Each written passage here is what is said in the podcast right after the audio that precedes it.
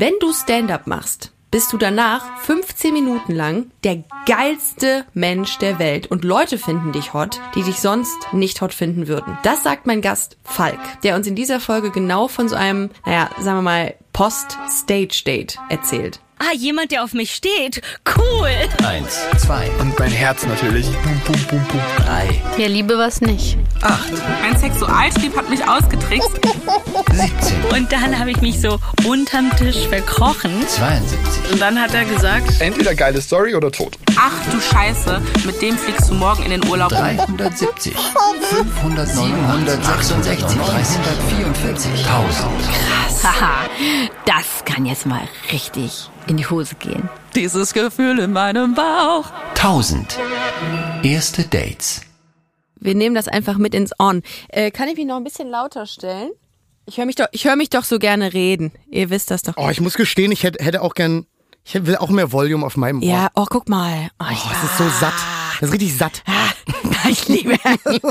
Das sind die Narzissten hier. Oh ja, ja, ja. ja. Komm, Gib's gib mir, gib mir meine eigene Stimme. Gib mir noch ein bisschen. Gib mir ein bisschen bei meiner Gib- Stimme. gib mir ein bisschen Milch. Ich möchte die Stimme deiner Generation sein. Ja.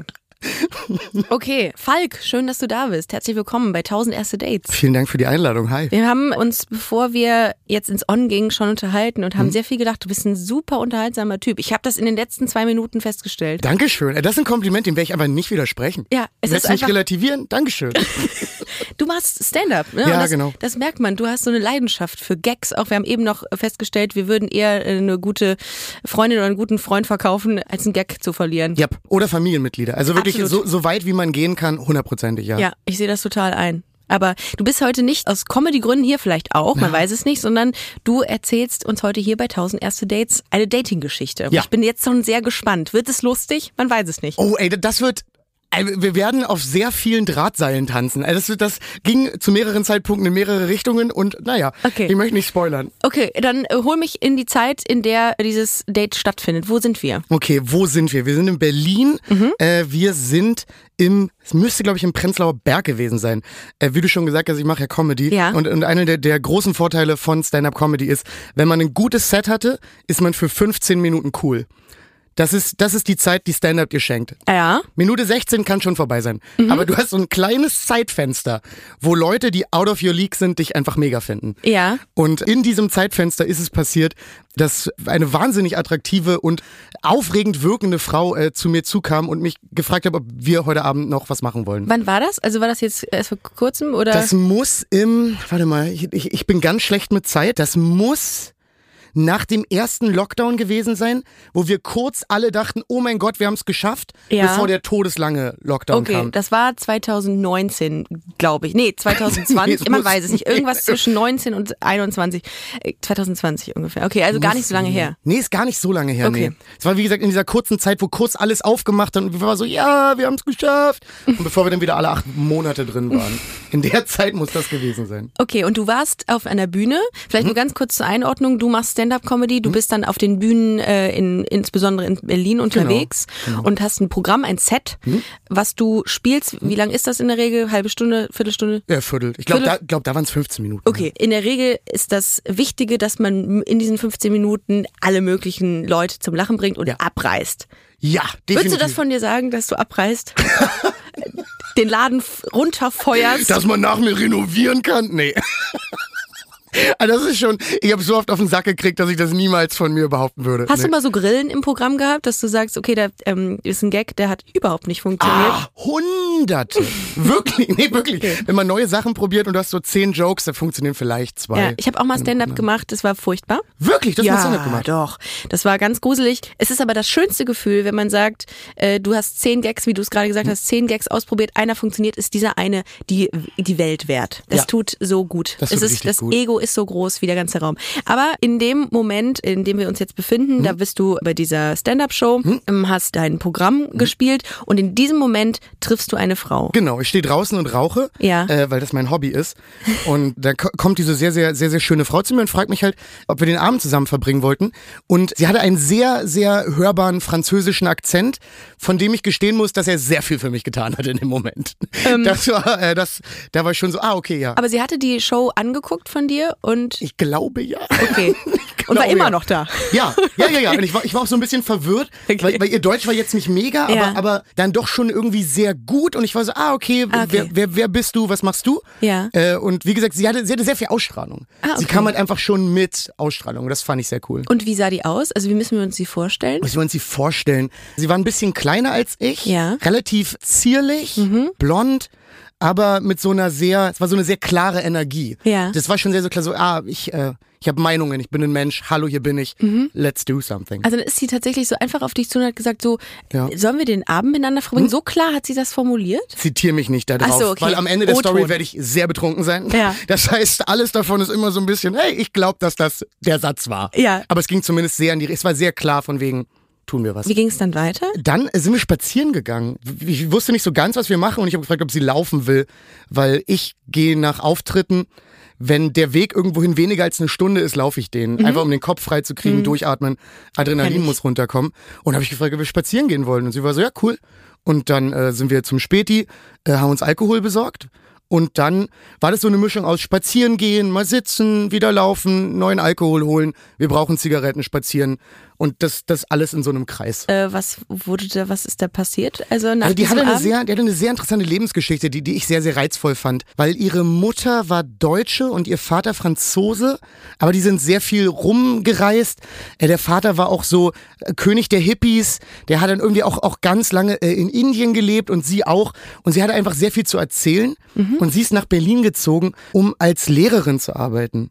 Und äh, ich habe auch als Lehrer gearbeitet davor. Das heißt, es gab einfach ganz viel Anknüpfungspunkte, äh, über die man reden konnte. Und eine Sache, die mir extrem gut gefallen hat, war, wir, wir waren so ein, zwei Stunden unterwegs und dann hat sie relativ klar gesagt von wegen, hey, wir können gerne weiter den Abend verbringen, aber ich glaube, ich fühle mich nicht so jetzt körperlich zu dir hingezogen. Das hat die so klar ja, gesagt. komplett klipp und klar in mein Gesicht. Aber ich fand das gut. Es war nicht so, dass ich so war, oh nee, dann gehe ich jetzt aber nach Hause. Und ich war so, ah, ist ein guter Abend. Ich, ich muss nicht mit dir knutschen. Äh, wir Ja. können auch einfach quatschen. Ist das aber nicht trotzdem irgendwie dann so ein Schlag von Bug, dass man denkt, äh, Entschuldigung, äh, ich habe hier eben 15 Minuten abgerissen? Nein, mein Ego hat das alles noch mitgenommen von da. Das war wirklich so. Ich war wirklich schon an, ich hatte gerade Sex mit dem Publikum einem Verein. Okay. Also das war wirklich, nee, das, ich weiß auch nicht, was es war, aber es war so, okay. Und ich fand Okay. auch, dass es Druck genommen hat. Also ich bin von meiner Art gar nicht so jemand, ich muss nicht beim ersten Date äh, knutschen, fummeln äh, und, und äh, Sexualität äh, zusammen äh, neu erfinden. Ich bin voll cool, wenn man erstmal nur abhängt äh, und guckt, ob man den anderen gut findet. Und wie seid ihr dann auseinandergegangen? Naja, pass auf, das, das so. wird ja, das ist das Ding, das wird nämlich alles noch, es, es wird noch ein bisschen komplizierter, weil wir, also wir waren, wir waren ewig unterwegs, weil die Show war relativ früh vorbei, das heißt, wir sind stundenlang äh, durch die Stadt gezogen und dann hat sie irgendwie Nachdem wir auch beide schon ordentlich einen Sitzen hatten, er gefragt, ob wir nicht dann doch eher, weil, weil wir haben darüber geredet, wo wir wohnen. Und ich habe gesagt, ich wohne im Wedding. Und wir waren in der Nähe des Weddings. Und dann meinte sie, ja, wir können ja vielleicht nochmal noch mal zu dir gehen. Und da war ich so, oh, interessant, das ist jetzt, Hä? das ist jetzt schon gefühlt ein bisschen eine andere Message, aber vielleicht fehlinterpretiere ich Ja. irgendwas, weil das muss ja immer noch nichts heißen. Klar. Ich war dann so, ja, okay, alles cool. Das war nachdem sie dir gesagt hat, dass sie sich äh, körperlich nicht angezogen fühlte. Genau. Okay, und dann trotzdem zu einem selbst, da denkt man sich doch, hä, wieso? Also was sind das denn jetzt für Signale? Ja, ich war auch sehr so, ah, okay, wir, hier, hier ist jedes Signal, was es jemals gab. Okay. okay. Aber fand ich auch wieder interessant. Ich Ja. bin ja jemand, ich, kann- ich kann sehr viel interessant finden. Okay. Das ist gut. Da, da ist bin gut. ich immer so, ah, okay, Ja. let's see. Und dann sind wir dann weiter zu mir gelaufen. Und da fing es dann langsam an, so ein bisschen zu kippen.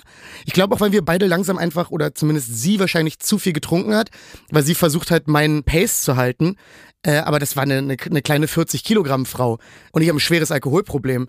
Also das, das ist ähm, viel Erfolg bei der, bei dem Vorhaben. Und dann hat sie irgendwann angefangen, meine Hand zu nehmen beim Laufen. Und ich habe das nicht so ganz erwidert, weil ab dem Punkt bin ich nur noch verwirrt. So Ich auch so, im Übrigen gerade. Ja, Ich auch. Ich hätte die ganze Zeit wahrscheinlich gefragt, äh, was, was soll das? Hm?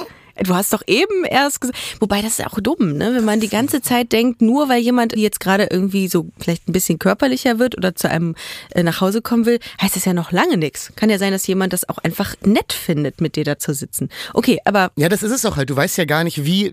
Ich kannte die Person ja wirklich gar nicht. Ja. Das heißt, man kann gar nicht einschätzen, was ist so das Gefühl von Körperlichkeit, wie schnell fässt diese Person jemand an, weil das ist ja Voll. von Mensch zu Mensch so unterschiedlich. Ja. Aber dann habe ich ihre Hand nicht doll genug im Gegensatz genommen und dann läuft sie vor mich und fängt an, mich anzuschreien. Okay, das ist Dann weißt du, immer weirder. ah, jetzt kippen wir. Jetzt, jetzt kippt die Nummer mir. Was heißt anschreien? Also Ja, war sie war dann, sauer? ja, sie war dann super wütend, so von wegen, was soll das? Warum kannst du meine Hand nicht irgendwie nehmen? Du hast ja irgendwie gemerkt, dass ich die jetzt wollte. Kannst du da nicht auch mal ein bisschen was von dir ausgeben? Und da war ich so, hey, ich dachte irgendwie, So- dass so- wir jetzt einfach nur einen netten Abend So haben. eine Grundsatzdiskussion Ja. eines Paares, das seit 15 Jahren zusammen ist irgendwie. So hört sich das für mich an. Genau das Okay. habe ich mir auch Ja. gedacht. Ich war so, ah, okay. Und das war auch der Moment, wo mir klar war, ah, im Leben laufen wir jetzt nicht dahin, wo ich wohne. Oh. nee, wirklich, das war mir zu viel, weil ich so dachte, ah, jetzt schreist du. So, wir kennen uns irgendwie seit sechs Stunden. Ich hab, ich hasse es, angeschrien zu werden. Das ist irgendwie so gar nicht mein Ding. Warum hast du nicht in dem Moment gesagt, so, jetzt pass mal auf, äh, hier, äh, Mhm. Kollegin, ich gehe jetzt. Das hat mich, weil mich das wahnsinnig eingeschüchtert hat. Ach, uh. Das war für mich so, ich bin allgemein sehr, sehr schlecht da drin. Das ist oft falsch, äh, falsch verstandene Höflichkeit, äh, die ich da zu lange über mich ergehen lasse. Ich verstehe das Und deswegen irgendwie. habe ich das nicht gemacht. Ich, ich, ich habe mich entschuldigt.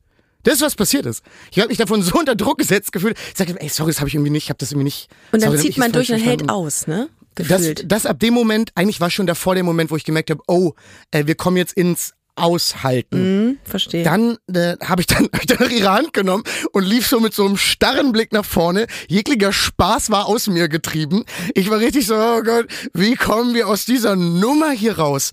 Äh, ohne, ohne jetzt genau zu sagen, wo ich wohne, aber es gibt eine große Kreuzung im Wedding. Und da, da gibt's, man kann in eine Richtung gehen und man kommt zu mir und man kann in eine andere Richtung gehen und kommt nicht zu mir. Und dann meinte ich so, hey, äh, ich werde jetzt auch langsam müde. Ich würde jetzt hier einfach, du, ich pack's jetzt. Mach's gut. Ach, schon zu spät. Daraufhin ist sie sehr, sehr wütend geworden, weil sie meinte, dass sie jetzt dann doch mit zu mir äh, kommen möchte und jetzt mit mir Sex haben will. Ja, Auch das hat sie wieder sehr klar und doll kommuniziert. Da, da gab es einen Moment, da muss ich mir eigentlich das Lachen schon verkneifen, weil, weil das war so absurd, dass mein Comedy-Hirn angegangen ist und ich wirklich kurz vor einem Lachen war. Du hast schon mitgeschrieben, wahrscheinlich schon. Da hab ich schon so, okay, was können Ja. wir hier, was können wir von verwenden? Ja. Kannst du noch unangenehmer sein? Ich brauche neue drei Minuten. Ja. Ähm, aber ähm, dann, dann haben wir, dann haben wir da noch ein bisschen geredet und dann, dann habe ich ihr klar gemacht, dass ich das unangenehm fand und Ja. gerade finde, äh, was sie dann ein bisschen beruhigt hat. Und dann ist mir das erste Mal auch überhaupt erst bewusst geworden, oh, die ist komplett betrunken. Mhm. Das ist mir vorher gar nicht aufgefallen, weil ich war selber ähm, mehr als mehr als angetrunken. Mhm. Und da habe ich so gemerkt, oh, die, die wird, die wird slurry, die fängt so an, so, also wird, wird ganz unschön. Und dann äh, habe ich mich noch mit ihr hingesetzt und so versucht zu sagen, hey, ist alles okay, ich hole dir mal ein Wasser. Dann habe ich dann mit ihr noch ein bisschen gesessen und dann habe ich ein Taxi gerufen, weil ich gesagt habe, ich kann die jetzt auch nicht irgendwie, irgendwie nicht alleine gehen lassen.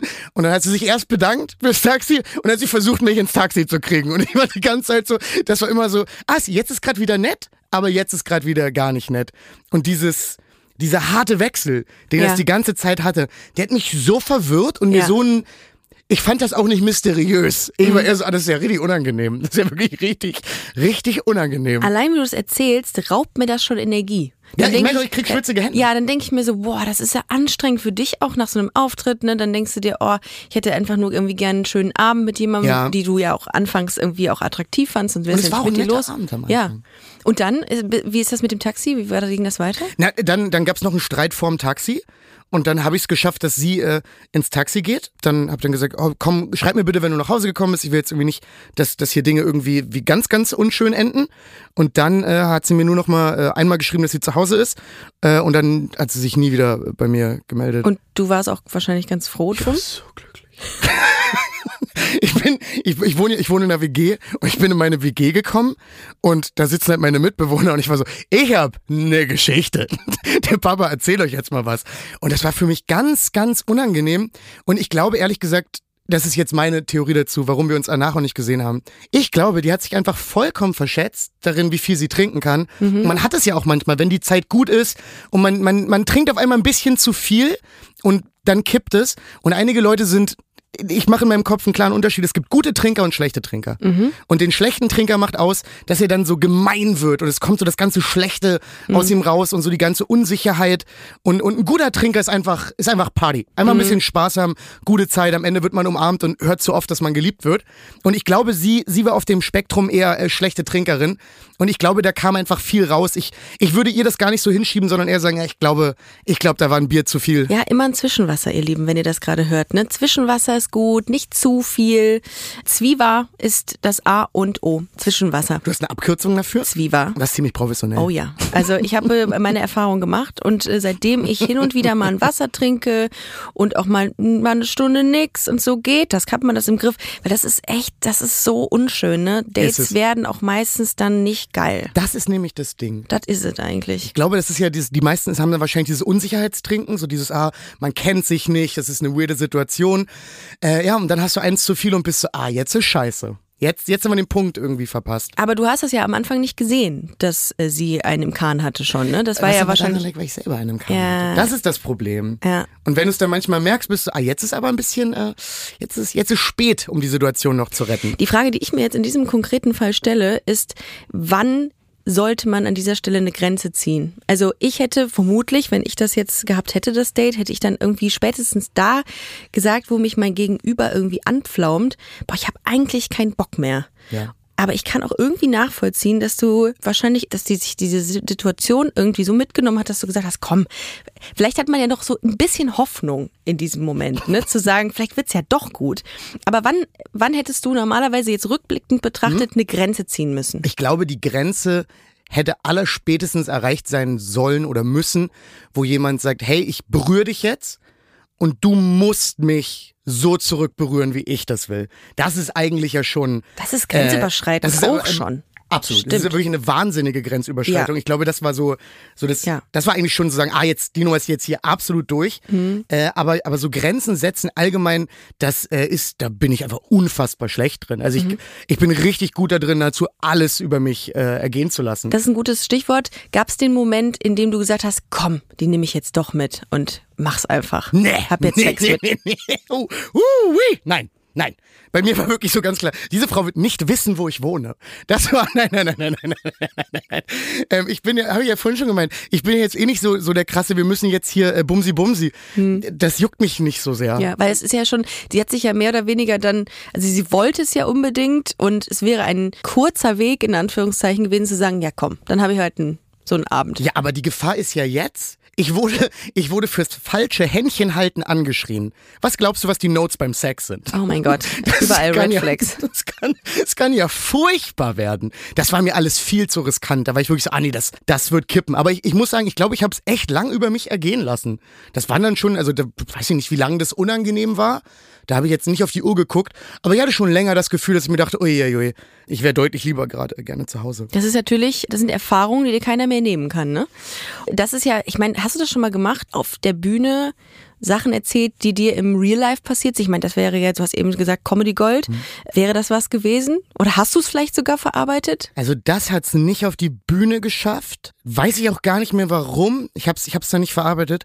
Aber ansonsten sind in meinem Stand-up eigentlich nur private Ja, Befindlichkeiten. ne? Und insbesondere auch 100%. Momente, das hatte ich, als ich Stand-up gemacht habe, in Momente, wo man wirklich sehr verletzlich war und sich dann mit ein bisschen Zeit drüber lustig machen kann, weil das ist ja auch eine Situation, die die einen schon mitnimmt, so, dass man denkt, wow, was waren das für sechs Stunden oder wie lange ihr dann hier das Date hattet? Boah, das war wa- wahrscheinlich was sogar noch länger. Nee, wirklich, das So ging sechs richtig. Tage.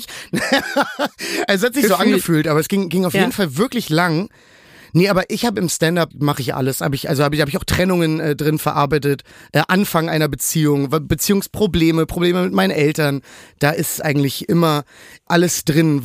Aber ehrlich gesagt auch sehr viel aus äh, Egoismus. Also weil Kunst ist meiner Ansicht nach eh Narzisstisch, absolut. absolut. Also da ja. muss man jetzt nicht so tun, als würde ich die Welt verbessern. Nein, also jeder, der auf einer Bühne steht und äh, auf den das Spotlight äh, leuchtet, der hat eine, irgendwo eine dunkle Seite, müssen wir ganz ehrlich sein. 100 Prozent. Also irgendeine Unsicherheit und äh, um das irgendwie so zu regulieren, nutzt man die Bühne. Also, ja. ja, genau. Vor allem bei Wir Stand-up sind ist ja einfach wirklich so. gebrochen, wir beide. Ja, vor allem ist es ja so verrückt zu sagen, hallo ihr fremden Leute, könnt ihr mich Liebt wenigstens mich, lieben? liebt mich. Das ist ja völlig Ich brauche kaputt. das. Bitte. Ich würde gern mal wieder einschlafen können. Lacht.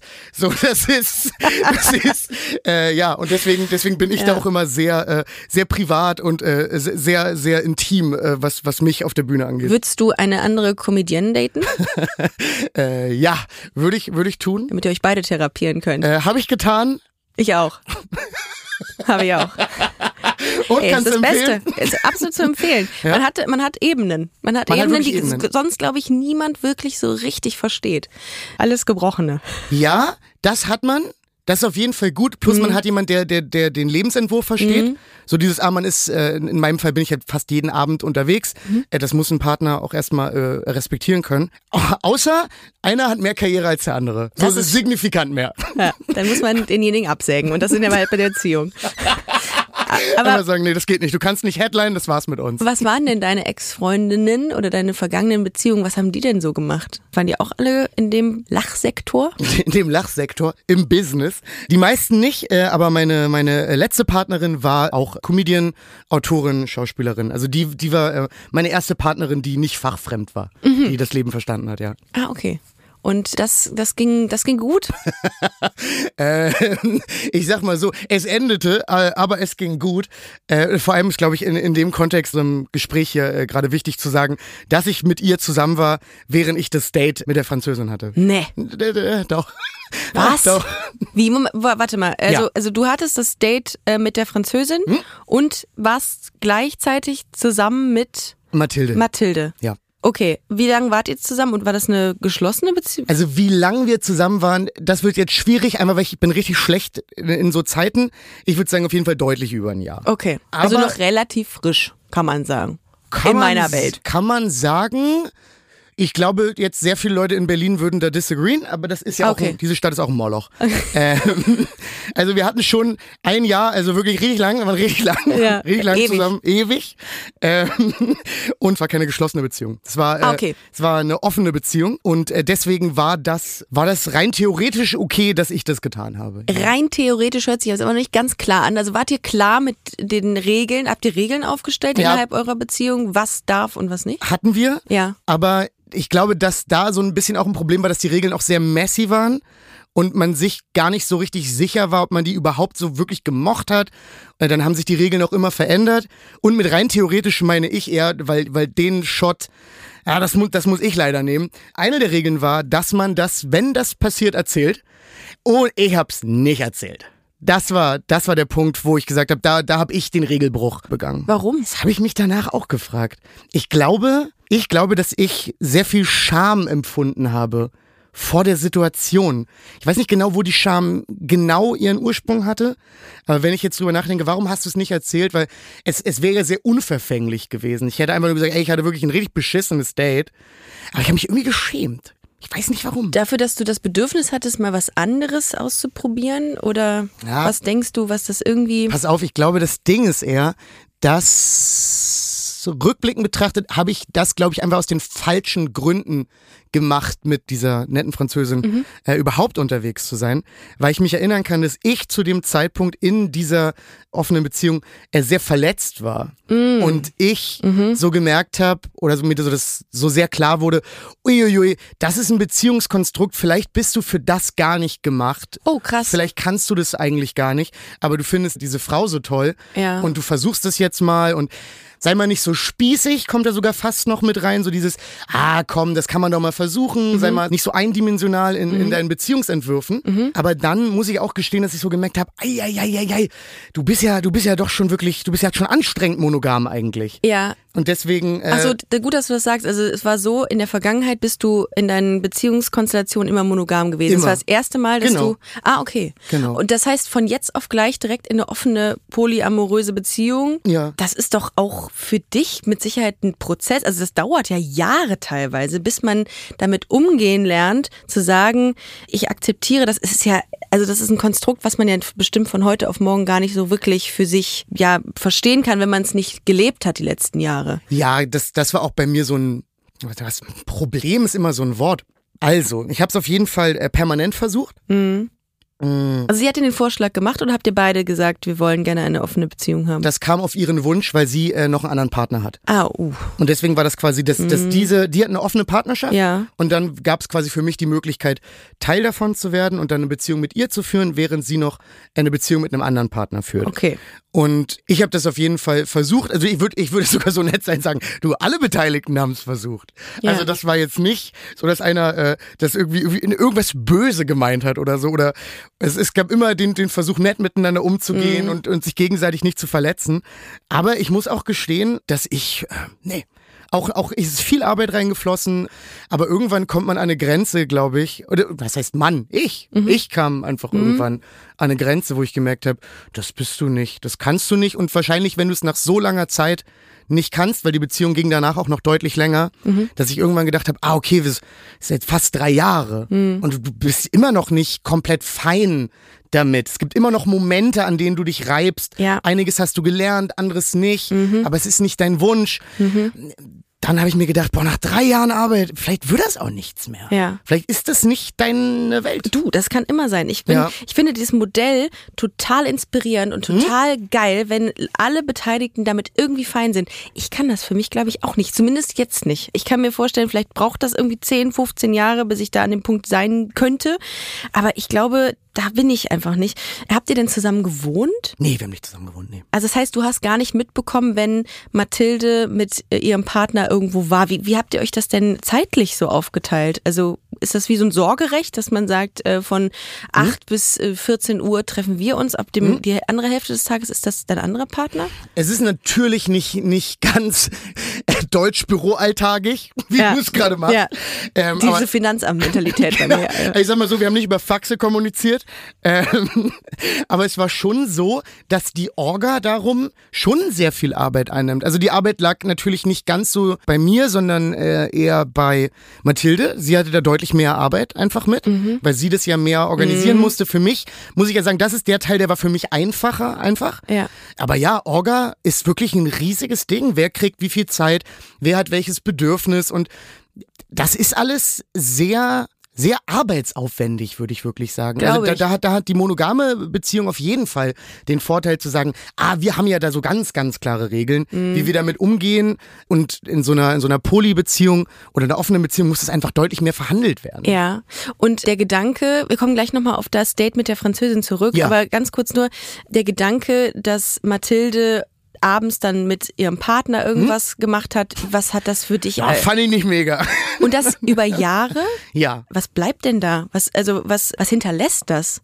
Ich könnte mir vorstellen, das hat auch langfristige Narben hinterlassen, oder? Sowas. Also, be- würdest du sagen, das hat irgendwie an deinem Vertrauen Menschen gegenüber was gemacht? Weil ich, wenn ich mich jetzt da so reindenke und über Jahre denke, dass ich verletzt werde oder verletzt bin, weil meine Partnerin, die ich oder so sehr liebe oder mein Partner, immer mit wem anders da ist, würde mich das hart verletzen über Jahre, glaube ich. Also, da ist die Antwort, glaube ich, auch wieder ein bisschen komplexer. Es gab Momente, vor allem am Anfang, wo mich das sehr verletzt hat.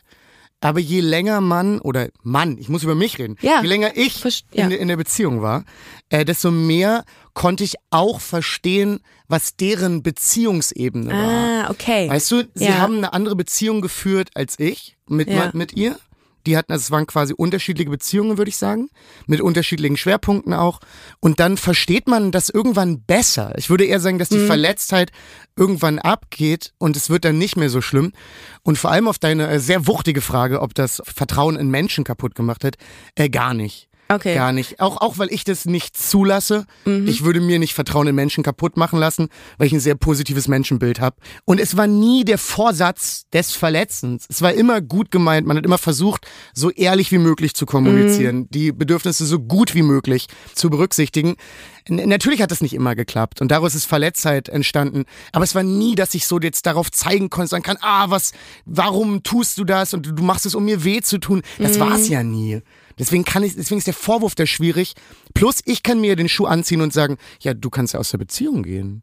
Das kannst du ja gar nicht immer so wegschieben. Du kannst ja nicht immer sagen, ah, jetzt macht die Person das mit mir, sondern du musst überlegen, was mache ich mit mir? Ja. Und ja, da kommen wir dann vielleicht wieder zu Grenzen und Selbstwert, Ja. wo wir davor waren. Aber du hast, ich meine, die Liebe war dann so groß, dass du gesagt hast, ich nehme das in Kauf, diesen Schmerz hin und wieder, dass wenn Mathilde bei ihrem Freund ist, dass es mich irgendwie trifft. Ja, ich, ich, ich finde das, ich finde das wirklich krass. Und würdest du sagen, dass dieser Abend mit der Französin eine Art Ventil war, mal zu sagen, so, ich mache jetzt mal Das war das eine Gleiche. Ja, genau. Das war wirklich eine Trotzreaktion. Genau, das war das wirklich so, ich ja, ich kann das auch. Und ich bin so, so im Sinne von, Ja, na klar kann ich das auch. Aber geht- will ich ja- das? Da, da bekommen wir jetzt nämlich ins Problem. Hm. Äh, können und wollen, das ist ja wirklich gar nicht das Gleiche. Und Surprise, ich konnte es irgendwie auch nicht. Ähm, und ich wollte nicht. Also hat auf gar keiner Ebene funktioniert. Nee, und ich glaube, deswegen habe ich das ähm, ihr dann auch nicht erzählt und damit die Regel gebrochen, Ah. weil ich dann auch hätte zugeben müssen in einem längeren Gespräch wiederum, ja, ich habe es aus Trotz gemacht, weil ich irgendwie mit der Situation, äh, in der wir uns befinden, nicht umgehen kann, aber auf der anderen Seite nicht die Größe habe, dementsprechend für mich zu handeln. Und deswegen mache ich jetzt sowas. Und ich glaube, da, da kommt die Scham über die Situation her. Es gibt ja auch diesen Ansatz Fuck the Pain Away, ne, von Leuten, die irgendwie äh, aus einer Beziehung kommen oder irgendwie ähm, verletzt wurden, das einfach zu betäuben. Das war aber nicht der Ansatz, oder? Meinst du das in der Beziehung oder nachdem die Beziehung geendet ist? In der Beziehung, also quasi als du äh, die Französin getroffen hast und ja, vielleicht auch mal irgendwie mit dem Gedanken gespielt hast, okay, ja, ich gehe mal einfach mit, mal gucken. Also irgendwie war irgendwo an irgendeinem Zeitpunkt mal der Gedanke, vielleicht geht da noch mehr oder nie. ist irgendwie nicht mein Approach ans Leben. Ah, okay. Das ist einfach, das ist, so funktioniert mein Kopf nicht. Mhm. So. Weil ich mir denke, ja, wenn es mir schlecht geht, kann ich ja trinken. Also ich meine, das kann ich ja auch alleine. Das ist ja noch besser. Ich kann es alleine. Geht auch viel schneller. Es geht so viel schneller. Ja. Es läuft die Musik, die ich laufe. Es muss kein Kompromiss gefunden werden. Nee, also das ich wirklich, ich, ich bin da sogar so, der Gedanke, nur mit jemandem zu schlafen, um was zu betäuben und dann diesen Relief zu haben und neben sich eine Person zu haben und zu verstehen, was gerade passiert ist, kriege Ja. ich borderline eine Panikattacke bei dem Gedanken. Das würde, das würde ich, kann ich nicht. Ich bin da genauso. Vielleicht ist das auch so eine Comedy-Sache, aber ich ähm, würde niemals irgendwie meine Schmerz mit Sex kompensieren können. Ich verstehe, ich finde das immer super spannend, wenn das Leute erzählen, aber ich könnte das einfach nicht, weil irgendwie muss ich dafür mein Her Herz öffnen können, Ja. um mit, mit jemandem Sex zu haben, intim zu sein. Und wenn ich dann so verbissen, so verbittert bin und, Ja. und so ver, verzweifelt, dann, ja, darum verstehe ich das total. Ja, Wie- wenn, wenn ich mit dir schlafen soll, dann würde ich gern wissen, wie dein Bruder heißt. Das ist Super, so, so, genau, so, so frag bin ich ich, dann immer. halt. Ich bin Ja. dann so, ja, Marvin, okay, wir können. Aber so, ich muss, ich brauche irgendwas. Ich kann nicht einfach dahin kommen und dann, dann so tun, als wäre das total normal, dass wir uns nicht kennen. Das, das, das geht nicht für mich. Ich kann das nicht so. Da bin ich sehr, sehr, äh, sehr unberlin. Ja. Wie ist es war ausgegangen? Die Französin war weg. Was, mit welchem Gefühl ist sie ins Taxi gestiegen und mit welchem Gefühl bist du nach Hause gegangen? Also in dein richtiges Zuhause, in die andere Richtung. Oh, mit welchem Gefühl? Also ich glaube, sie, sie war so eine indifferente Mischung aus sieben verschiedenen Gefühlen. Ich glaube, wahrscheinlich am meisten Wut. Ich glaube, sie war auch einfach wütend, einen Korb gekriegt zu haben, weil sie deutlich attraktiver war als ich. Ähm, ich glaube, dass auch da Das geht gar nicht. Oh, Ja. danke, nett, dass du lügst. Es ging so einfach. Und ich glaube, bei ihr war das, war das eh allgemein sehr ungewohnt. Ich glaube nicht, dass sie das, also zumindest hat sie den, den Vibe ausgestrahlt von wegen, wow, wow, wow, also, pass mal auf, so, das passiert mir eigentlich nicht. Mit welchem Gefühl bist du weggegangen? Oh, ich war so verwirrt. Ich war so, ich weiß nicht, ob Verwirrung wirklich ein Gefühl ist, aber ich war so, Eieiei, was war das denn jetzt? Da fand ich auch unangenehm, weil da Ja. war das Date unangenehm. Und dann kommt auch wieder der Gedanke von, ei, jetzt hast du das gemacht, jetzt müsstest du es eigentlich deiner Partnerin erzählen. So, jetzt musst du eigentlich auch so ehrlich sein, weil du möchtest, dass sie gewisse Regeln einhält. Jetzt musst du die Regeln einhalten. Und dann habe ich das auch nicht gemacht. So, das war für mich, mein Kopf war dann so sehr so, ah, Mist. War das trotzdem ein, ein Turning Point in eurer äh, Beziehung? Nee, äh, das war kein Turning Point, nee. Nee, es hat dann doch überraschend wenig verändert, außer für mich so ein bisschen die Erkenntnis hergestellt, dass ich vielleicht gar nicht so ganz dafür gemacht bin oder, oder jetzt gerade nicht dafür gemacht bin. Man ist ja auch immer, immer in einem Kontext und immer in einer gewissen Zeit und Voll. dass ich in dem Punkt gesagt habe, nee, jetzt gerade ähm, ist das nichts für mich. Und ist für für mich, also äh, mach's nicht, ums übers Bein zu brechen. Mhm. Dann mach lieber einfach gar nichts. Das ist, glaube ich, dann, dann meine Lehre daraus gewesen. Was mir aufgefallen ist bei beiden Geschichten, sowohl bei deiner Beziehung als auch bei dem Date, ist das Thema Grenzen setzen natürlich. Hast du, wenn du so rückblickend auf beide Bereiche guckst, eine Lehre draus gezogen, dass du sagst, das und das mache ich nicht mehr oder da und da werde ich künftig komplett anders sein? Ich versuche daraus eine Lehre zu ziehen. Es ist allerdings sehr, sehr schwer, weil mir das charakterlich nicht so einfach fällt. Ich habe hab ein grausames Selbstwertgefühl. Also ich bin mir selber überhaupt nichts wert. Und deswegen ist es bei mir sehr einfach, über eine Grenze zu gehen. Das heißt, also die Erkenntnis kann man schon mitnehmen, aber die Arbeit am Selbstwert ist, steht dann jetzt nochmal auf einem anderen Papier, weil das ist ja eine Arbeit, die eigentlich unabhängig äh, von Beziehungen äh, funktionieren muss. Aber ich glaube, ich würde mich in, in diese Beziehungskonstellation auch zum jetzigen Zeitpunkt einfach nicht mehr reinbegeben, weil ich jetzt, glaube ich, gelernt habe, ah, das äh, das wirst du, glaube ich, nicht so gut hinkriegen, ist nicht so deins. Aber das ist ja schon eine geile, eine gute Lehre für dich. Hm? Ne? Es, hat, es hat zumindest dahingehend geholfen, weil ich während der Beziehung sehr viel Arbeit an mir Mhm. gemacht habe. Das glaube ich auch. Weil es so dieses, ah, wo, wo kommt deine Eifersucht her? Warum empfindest sie? Gehe auf den Grund. Mhm. Ich glaube, das hat mir geholfen, mich da selber als Mensch besser einzuordnen und zu verstehen, wo das herkommt. So die eigenen Bedürfnisse mal ein bisschen klarer äh, zu hinterfragen. Mal so überlegen, ah, was hat man selber vorgelebt gekriegt? Mhm. Also was das angeht, hat's schon geholfen. Aber am Ende des Tages war ich doch so, ah, ah, ja, es ist Schwierig. Es ist schwierig, genau. So, man, man, man kann ja alles intellektualisieren. So, das geht ja immer. Mhm. Dann kannst du noch das siebte Buch gelesen haben. Wenn es am Ende des Tages Ouchi ist, dann ist Ouchi. Mhm. Also so, dann ist das unumstößlich. Ich fand das sehr, sehr interessant und ich finde äh, das trotzdem sehr, sehr geil, was du daraus als Lehre für dich selbst gezogen hast, nämlich Grenzen zu ziehen und auch dich und deine, ja, deine Bedürfnisse ähm, weiter an, oder höher zu stellen. Darum vielen, vielen Dank, dass du uns so Einblicke in deine Dating-Situation, dein Leben gegeben hast. Ja, vielen Dank für die Einladung. Sehr, sehr gerne. Sehr viel Spaß Falk, gemacht, mit dir zu Ich reden. danke dir. Ich hab zu danken. Mach's gut. Mach's gut. Tschüss. Ciao. So, jetzt ist Falk raus. Ich bin noch ganz geflasht von dem Gespräch. Ich gucke gerade Richtung Regie. Die auch. Ja, sollen wir, noch mal, sollen wir noch mal ganz kurz drüber quatschen? Ich fand das so krass. Peace, setz dich. Es ist schön, das Ganze nochmal aufzuarbeiten gerade. Ich fand es auch gerade voll die krasse Story. Es Ja, hat ne? mich total bewegt, weil ihr so viele spannende und wichtige Themen angesprochen habt. Ich habe das total mitgefühlt. Nicht nur, weil Falk auch äh, irgendwie diese Funny Bones hat und ich das irgendwie so mitfühlen kann, dass man geliebt werden will auf einer Bühne. Aus keinem anderen Grund geht man auf die Bühne. Sondern auch, dass er Schwierigkeiten hat, äh, Grenzen zu setzen. Voll. Und auch, was er so am Ende noch gesagt hat, dass es so viel mit dem Thema Selbstwert zu tun hat. Total. Und wir haben uns so gefragt, ey, wie geht's eigentlich Ricarda damit? Wie kannst du Grenzen setzen und auch wie connected ist das bei dir mit deinem Selbstwert? Also hattest du da vielleicht schon mal mehr Probleme mit als heute und wie handhabst du das heute, das Thema? Ich habe richtig große Probleme in der Vergangenheit gehabt, Grenzen zu setzen und Nein zu sagen. Und jedes Nein zu anderen ist ein großes Ja zu dir, habe ich gelernt. Und äh, finde das auch wichtig. Ich will immer Leuten gefallen und das habe ich bei Falk auch gemerkt. Man will es allen recht machen und das kannst du nicht immer. Und darum ist es wichtig, sich da, darüber bewusst zu werden, dass Nein nichts Schlimmes ist, sondern dass man, dass, dass das gesund ist und man muss es lernen. Und darum hätte ich beispielsweise an Falks Stelle vermutlich genauso gehandelt mit der Frau, die ihn da angefahren hat. Aber reflektierend, also so rückblickend, äh, würde ich jetzt sagen, man kann das in einem ganz netten Ton sagen, du pass auf, an dieser Stelle würde ich jetzt, glaube ich, gehen wollen. Das ist ein, ein kleiner Moment, der dann weh tut und man weiß, jetzt enttäusche ich diese Person, aber es ist ein großes Ja zu dir. Voll gut. Voll richtig vor allen Dingen. Ja. Und was auch so spannend ist, und das hast du ihn ja auch gefragt, gut, die Frau ist offensichtlich willig und hat Lust, mit mir zu schlafen. Mhm. Ja. Und was man ja Männern ganz gerne und schnell mal unterstellt, ist der Punkt, dass man sagt, ja, Männer haben immer Bock auf Sex. Und Falk hat ja gerade so ganz klar sich da gegenteilig positioniert und gesagt, das ist bei mir gar nicht so super wichtig.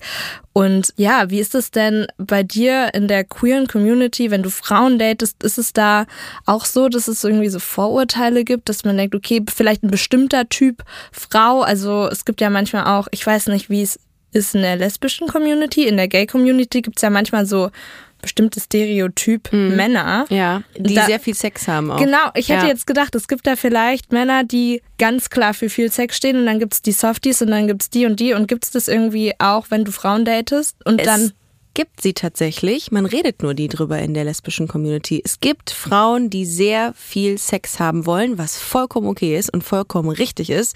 Einvernehmlich natürlich.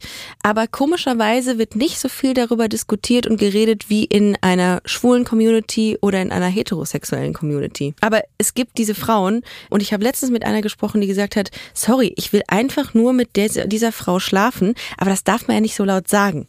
Und dann habe ich gesagt, wieso denn nicht? Mach doch einfach. Aber was ist denn daran bitte ein Unterschied? und warum? Weil man da einfach so ein Bild aufrechterhalten. Slut-Shaming.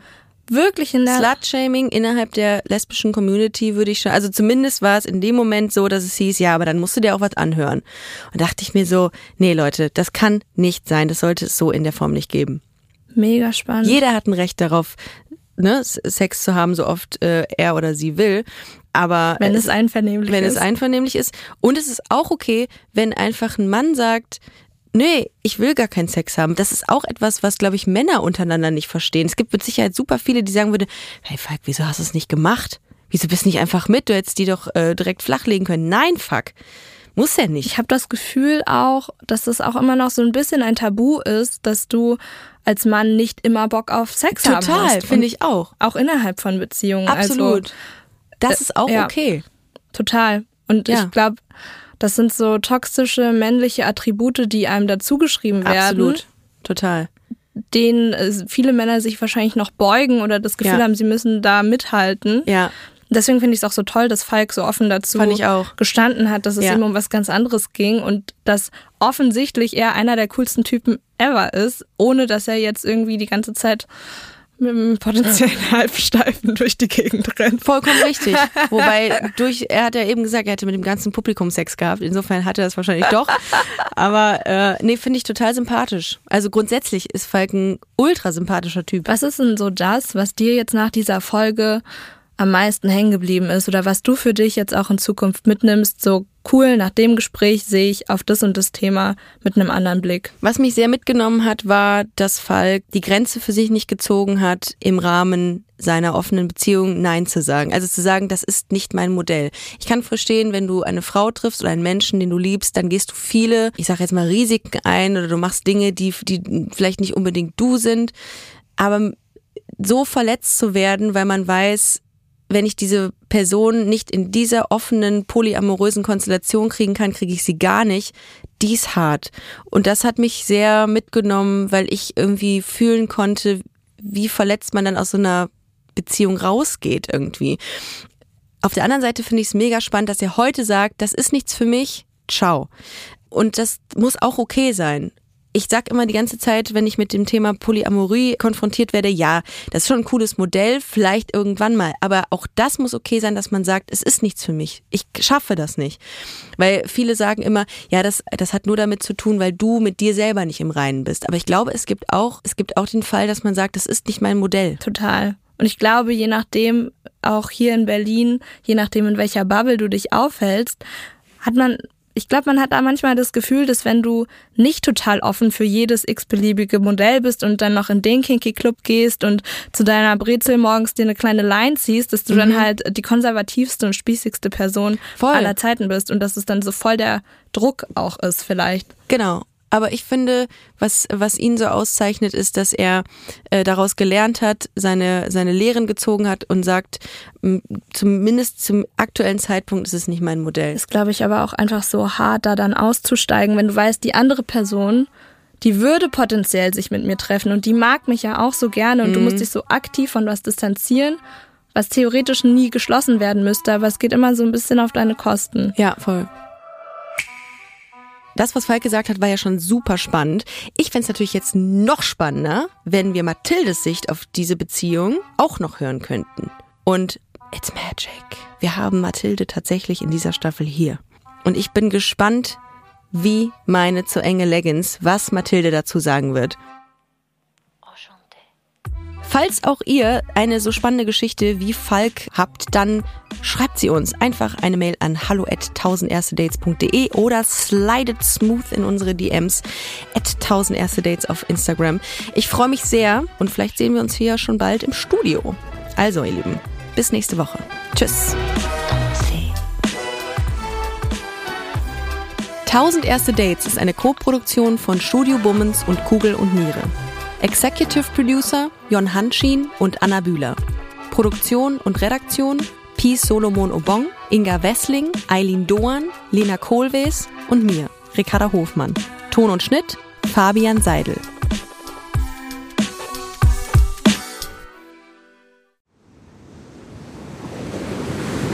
Wie sein Auge war auch der ganze Mensch Monet. de la lumière, une quête de, de l'eau. Diese Suche nach Licht, nach dem Wasser, nach einer neuen Malerei. Das ist fast wie eine Pilgerfahrt. Ich bin Linda Zawakis und das ist die Geschichte über ein Leben in Zeiten des Umbruchs.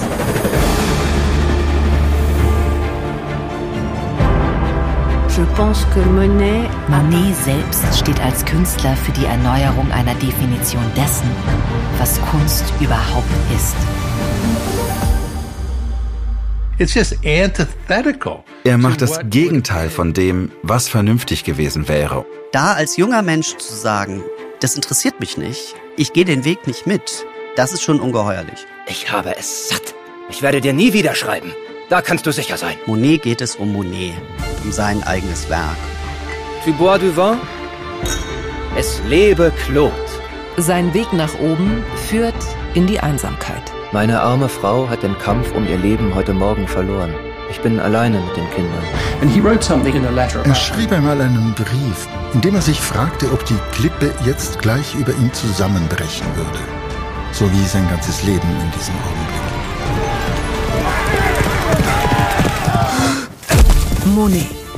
Zeiten des Umbruchs. Überall, wo es Podcasts gibt.